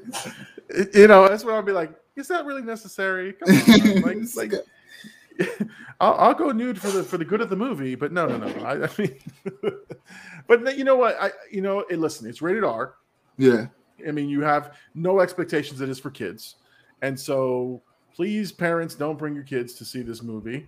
Um, if you want to do what I do, you go and you watch it first, and then you edit it out to see what they can and can't watch. Don't be like uh, so. So Deadpool, I, I share this story, right? Deadpool, I go to see it. It's a You know, they they brilliantly released it on near Valentine's Day weekend. My wife and I go to the movies, this fancy movie theater. They got drinks and wine and, you know, chocolates and stuff. Yeah. I'm like, this is a date movie. This is a date movie, right? I love so, how they even make fun of it too. Yeah, he he, he they they um they basically were saying it's a date movie. Take your take your your, your date to go see it. Um, but when we sat down in the theater, I looked to the left of me. This kid was like six years old sitting right next to me. And I was like, does this mom know exactly what she got into? Like, this is not this is not for, for the young kid. And if you've seen Deadpool, the first one, there is, uh, you know, obviously gruesome bloodiness all in the beginning, which the mom stuck around for that. And then there was like, you know, like a five to ten minute sex scene. Where, like a montage yeah, of sex, yeah. right? A, a huge montage, and yeah, mom took the That's kid, covered the eyes, and they went running out. Chips, nachos, uh, chicken fingers, be damned. They left the theater and they were yelling at the at the manager of the movie house, and like, what? Why would you do that? You didn't you didn't read the billing, like, yeah. So anyway. I think it's a misconception that, and this is just my opinion, but. Deadpool's a great example as to why the Suicide Squad is probably elevating into that point because it clearly works. That formula works. And like you said, it's for a specific moviegoer. Like the people yeah. who like to see gore, people who like that comic book accuracy. But I think it's it's a misconception on like the normal public or like general public that comic book movies are for kids. You know what I mean? Right. Right. I, like exactly Marvel right. does Marvel does a good job of like keeping it pretty kid friendly, but there's a lot of mature material throughout the Marvel series. It might not be like nudity or like blood and stuff, but just the concepts they're using, like even like Thor in the um Endgame, like what he was going through was some real life stuff, and and yeah. they used humor to to because that's just how how Thor works. He's good with humor.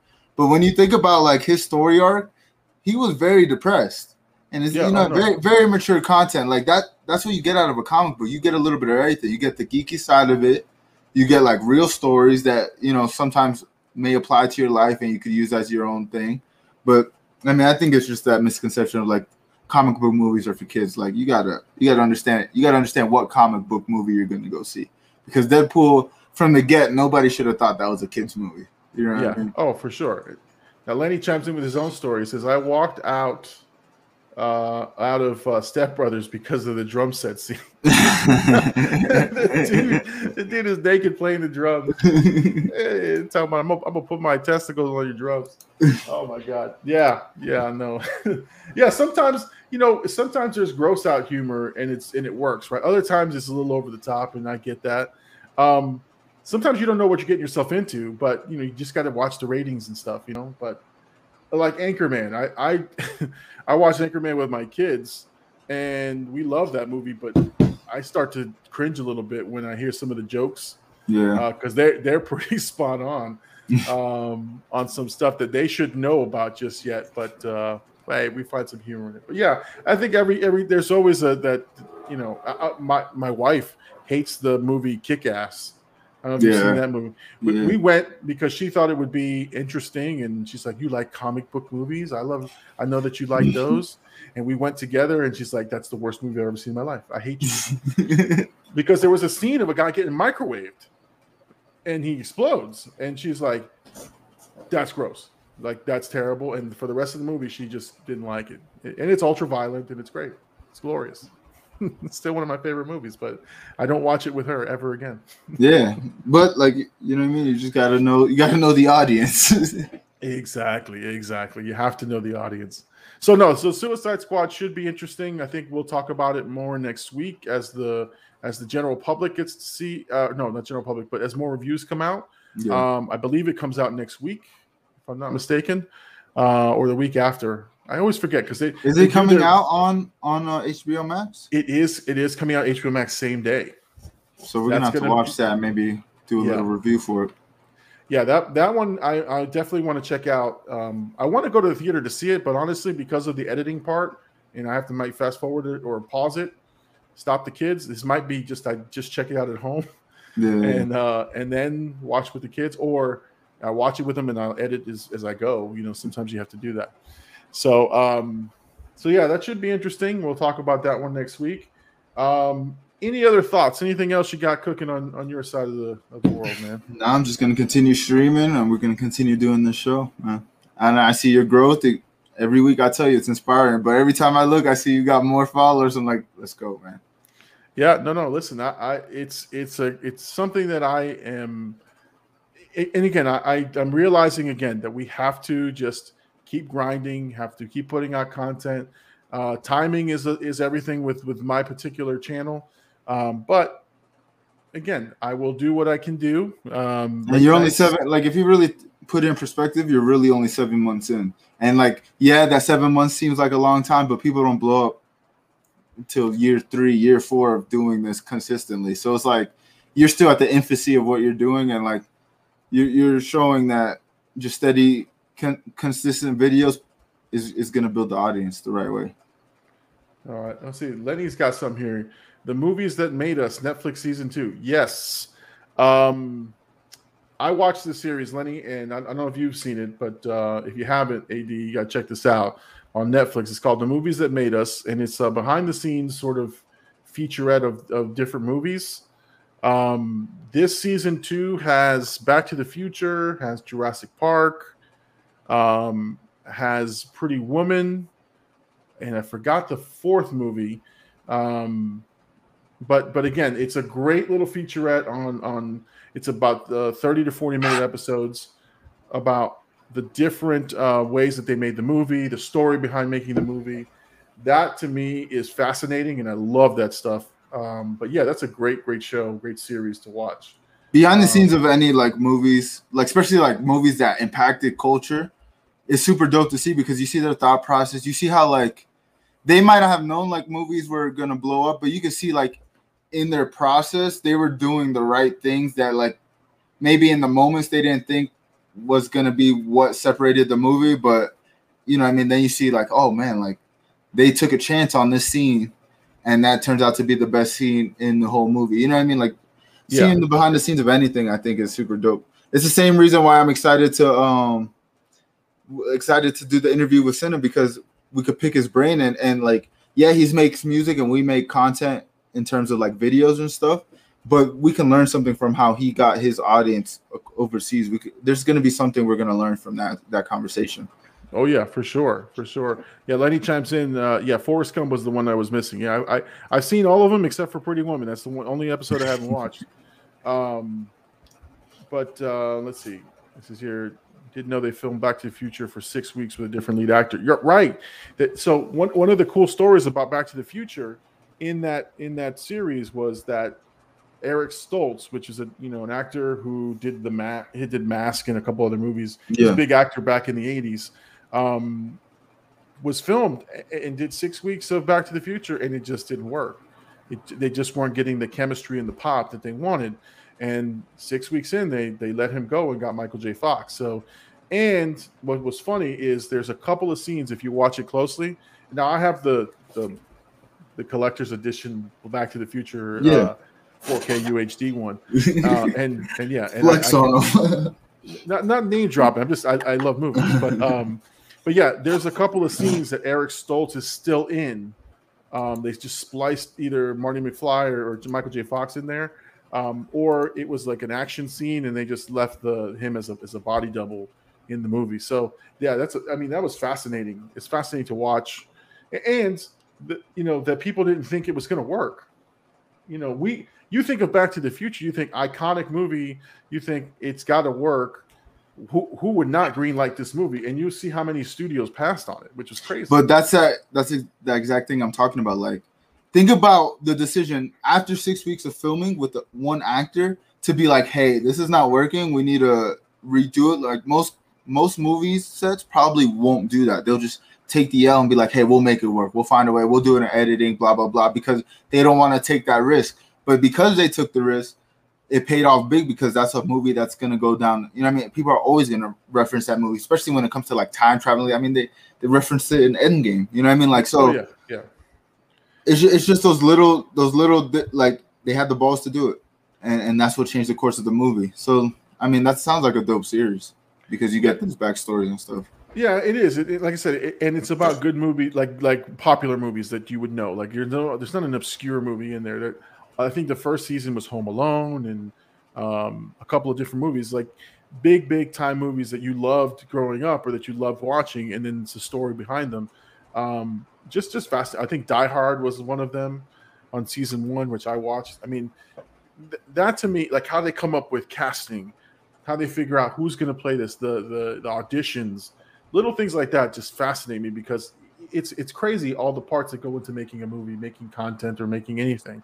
Um, so yeah, it's a good series, man, Lenny. That's a good good uh, suggestion there. So anybody who hasn't seen that, that's Netflix. Um, the Movies That Made Us. That's the they just released season two this this last week, and I, I like a fiend. I watched uh, most of them except for Pretty Woman. I don't. I, I I I'll be honest. I like Pretty Woman. Uh, I don't like it, but I've seen a couple of featurettes on how they made Pretty Woman. See, I'm I'm the nerd. I'm the I'm the guy who they make um, the D V D featurettes for. The behind the scenes. I, I'm that guy. You know, after we watch the movie, I'll sit there and I'll watch the featurettes. I'll I'll watch the deleted scenes. Only thing I have not done, which I'm glad I haven't done. I've never watched a movie with the director or actor commentary. Never. I tried. I tried. It's not good. It's so hard to concentrate on the movie and them. Yeah, it's distracting. I can't. I, I tried. I tried, and I heard. Like I, I saw a YouTuber said you got to watch. You know, uh, minute fifty-one, they start clowning the movie or whatever. And I've I've gone and done that, but I can't watch a whole movie with other people talking through it. So that's. uh Which was my segue from last week, right? We had said maybe I should start doing that. Well, you know, and I honestly, oh my God, I have thought about that since we talked about it, and I'm going to do it. I, it. That's my commitment. I'm going to do at least one. I'm going to do at least one. Um, but I, it, the only reason I'm doing one is because I need to see how, how big a commitment is to editing. Because yeah. I know I don't even have a Patreon. Like, you know, you have to have a Patreon account to do one of these hour-long watch-alongs or two-hour yeah. watch-alongs. I don't even have a Patreon account, so I got to get a Patreon account. I, I got to edit a video, so I'm gonna test it. I'm gonna test it out because these dudes that watch videos or with people and reactions, you know, thirty thousand, forty thousand subscribers. People love that stuff. I don't, I, you know, I watch the condensed version, the twenty, thirty minute version, um, because I think that's fascinating how other people think of a movie. Yeah. Um, but I can't sit there and watch a whole movie with someone talking through it. That to me would drive me crazy. Yeah. But hey, there's a there's a market for it. People want that, so I'm gonna try it. I mean, it just goes back to the Snoop and Kevin Hart thing. Like, people like human commentary. They like real, authentic commentary. So it's like commentary on commentary. It has to work in some in some aspect of life on this internet. Yeah, yeah. Let's see. Lenny here is, is trying to clown me. He says, "Admit it, you have the laser disc." You know what's funny? I don't have laser disc. You know why? I I didn't. Laserdisc came out at a time when I was, well, still living at home. I think I was a teenager. Um, I remember my my high school science teacher had this giant Laserdisc and would put it in and he'd, you know, flip through the tracks. But I couldn't afford any of that, and my parents definitely. We were V H S people. Yeah. Um, and then when D V Ds came out, I was I had just moved out of my house, had my own money to spend. And yeah, I bought a stupid five hundred dollars D V D player.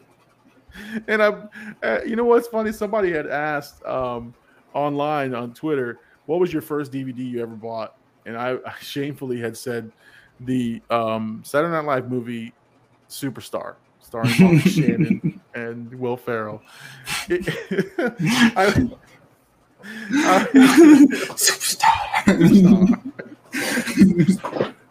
But uh, so the embarrassing part is this, man. I I went. We, we bought it from BrandsMart in uh, in in in Broward. Went there, paid five hundred dollars or close to that for this this thing, and I'm like, I'm scouring the aisles. Got to get a good a good D V D for my first D V D. And that was the one. And that was the stupid one I bought. I said, let me get stupid.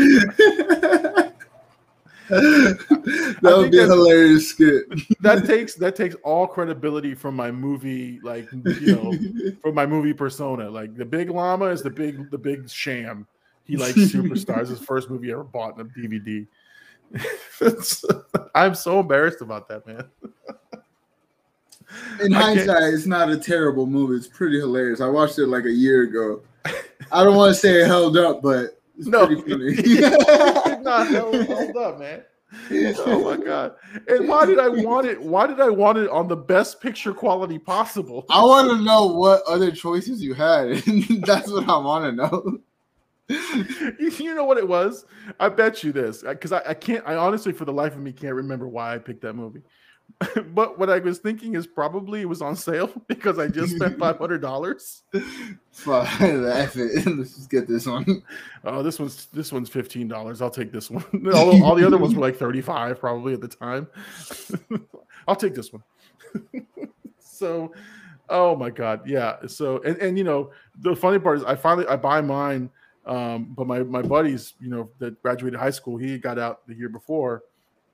He's got all the good movies. He's got Full Metal Jacket, uh, you know, the classics. He's got them all. And I'm like, I got I got Superstar. So here you go, guys. You want to borrow this, bro? I'll trade you.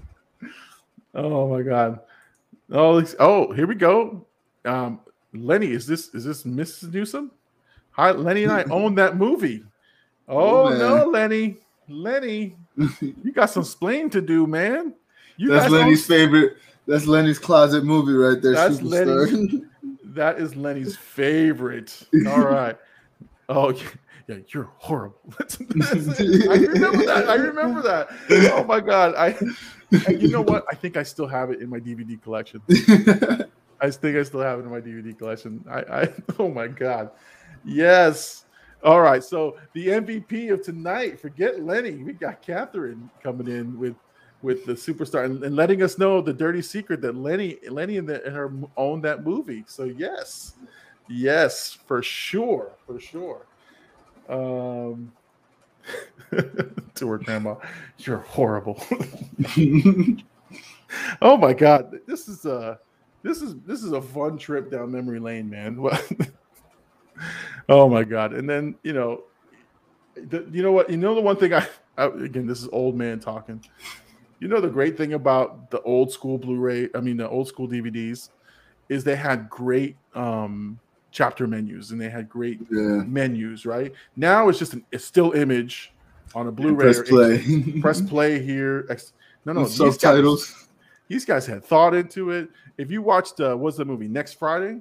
Pop mm-hmm. that one in. There's like a game. It's got a map of Rancho Cucamonga, and you got to go through the. I mean, it, it was it was an art form back then. They, yeah, they actually put time into the menus. Like I, I remember that. Yeah, my, one of one of my memories, like I always cherished. My mom every Tuesday would take us to Walmart because that was like the re- new release for D V Ds, and she would just buy us like whatever new releases came out, and we ended up having like over a couple hundred like D V Ds, and I would just. I would be bored because they owned the gas station, so we would have to just entertain ourselves with movies, and I would look through the menus and be like, oh, wow, I didn't know this was here.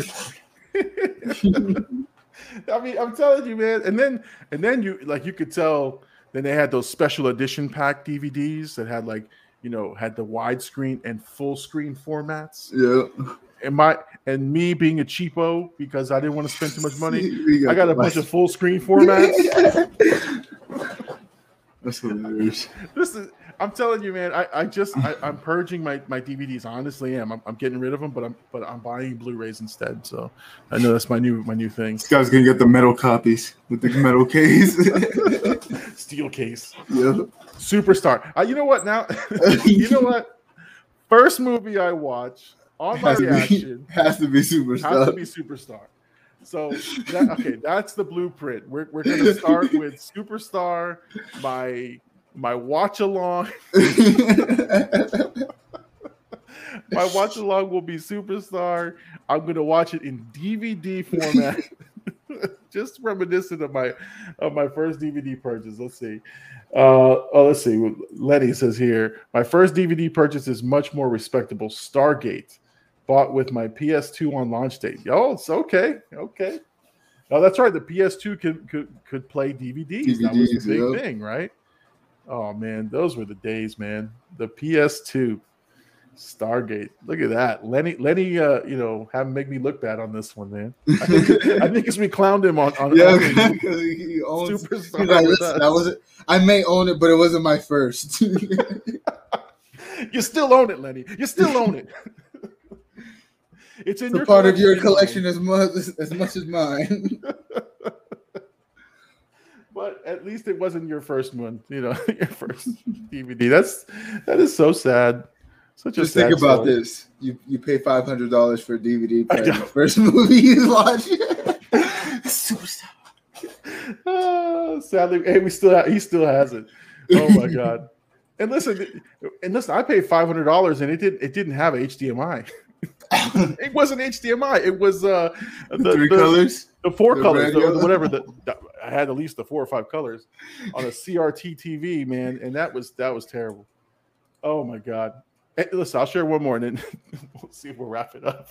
So, so listen. So now, fast forward to um, before the you know, before everybody had flat screens, right? Yeah.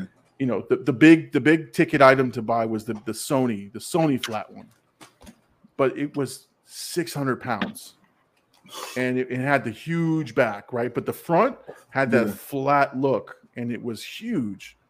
It was only a, now I say it's huge. It was like a thirty-six or forty inch T V. But back then, that thing was mon- a monstrosity. Yeah. So again, these are sad stories from the old man. Um, so we go to Circuit City. You remember Circuit City? Yeah, I remember. Oh my God, I was dating myself there. Um, we go to Circuit City. I say, I want this T V. Well, give me this, this, give me this thing, the big monstrosity. I want to buy it now. finally have a little bit of cash. I probably think I put it on credit. I didn't have any money. Uh, I go there. Uh, oh, my God. Incredible Universe, too. Oh, my God. That was a great store.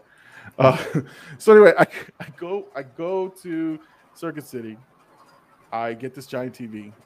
I got a small Kia Sophia. Mm-hmm. Small, tiny car.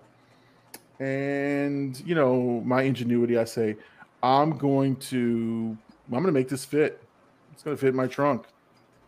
I'm telling you, it was, it was massive, massive in the back. So here I am lifting this six hundred some odd pound T V, trying to squeeze it in the trunk. I was going to ride home with it halfway out the trunk. Um, then I'm trying to put it in the side of the door. It's like, oh, it'll fit in the back seat. That T V didn't fit. I had to call, I think, my in-laws to come with a truck or something. Oh, God.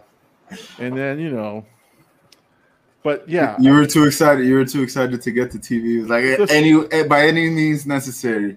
I wanted to hook up my five hundred dollar, you know, D V D player to it and watch uh, Superstar. No, but you know, this is, you know, the, the funniest part. I, I, oh my God, this is terrible. My movie choices were terrible.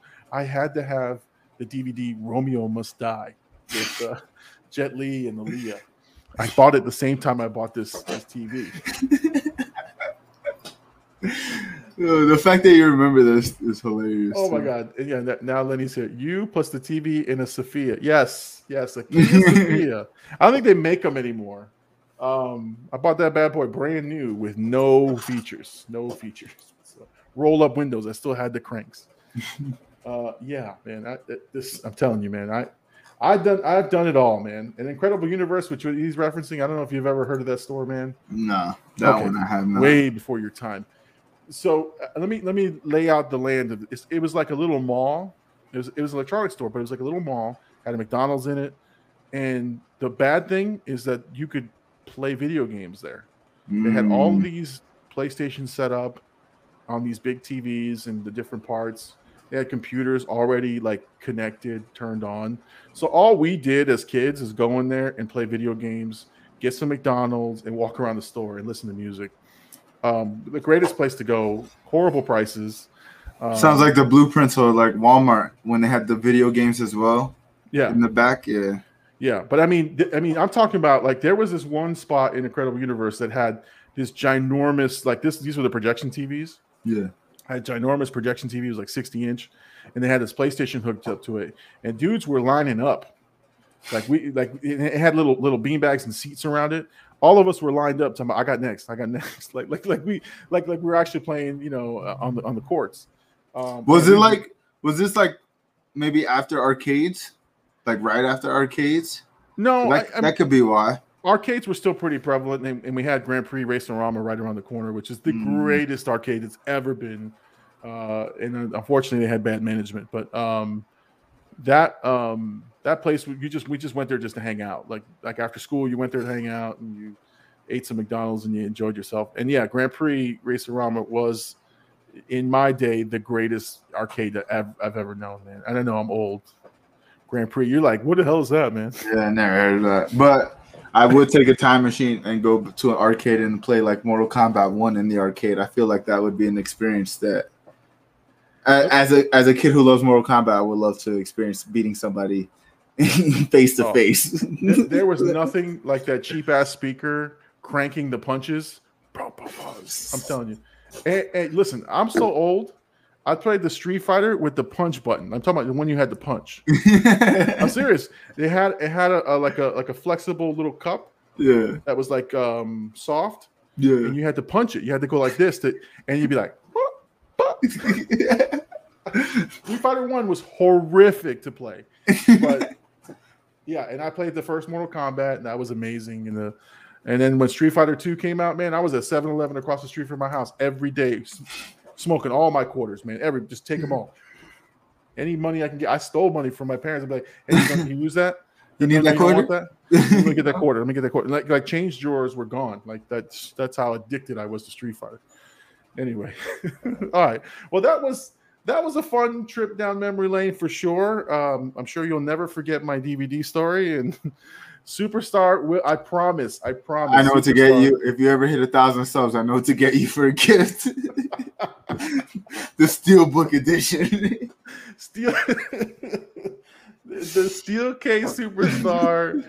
I need it in my life. Oh my God. So no, I promise. That's the first movie I'm doing is Superstar. I'm going to do a movie watch along reaction to it. Uh, I will tell the story again at the beginning of the reaction watch along, and I'll put it on the channel. We'll see what happens. Let's see how, how that goes. Um, maybe we'll do that. Maybe we'll tease the movie here and talk about how bad it is, and then I'll just do the reaction to it. But anyway. All right. Well, we've had an awesome night of, of just, you know, recapping the week. Um, thank you so much to, to Lenny, to Catherine. Uh, Catherine was the real M V P. She came in and, and put Lenny on blast. I put love Lenny that. on blast. Uh, we had John. Uh, John uh, Gillen was up early, and Lenny was actually on earlier, which was great. So thank you guys uh, for tuning in and, and, and for being uh, part of the Big Llama Show. This is what makes it fun and exciting and interesting, is being able to interact with, with you know, subscribers, with, with folks, and just have a good time and laugh. And that's that's what we want to do. Um, any parting shots, A D, before we get going? Nah, man. Uh, we'll be here next week for with more uh, more topics and more more funny conversations. We'll find out more about Big Llama's secret movie collection. Oh my God, no! Listen. We'll have more old man stories. How's that? more, more. Uh, I won't even tell you how much I played for a C D player. So, and what was your first C D? Oh no, no listen, I was a, I was a. Listen, I, I'm gonna end it on this note because I'm gonna get in trouble because Columbia House is closed, right? Columbia House, yeah, that doesn't exist anymore, right? I had six different identities from Columbia House. I was Kenneth. Kenny, Big, uh, you name it. That, I was a different name, and so yeah, no, I owe lots of money to Columbia House for for D V Ds, for, for movie. I mean, for C Ds, and oh my God, everything. So anyway, all right. Well, that's the Big Llama Show. Thank you everybody for joining us.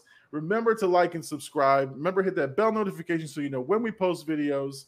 Uh, tune in every Sunday night, unless we say otherwise. Every Sunday night, ten p m, we'll do the live stream here, and we'd love to see you here. Once again, thank you, everyone, for tuning in to the Big Llama Show. I'm the Big Llama. He's A D. Peace out, everybody.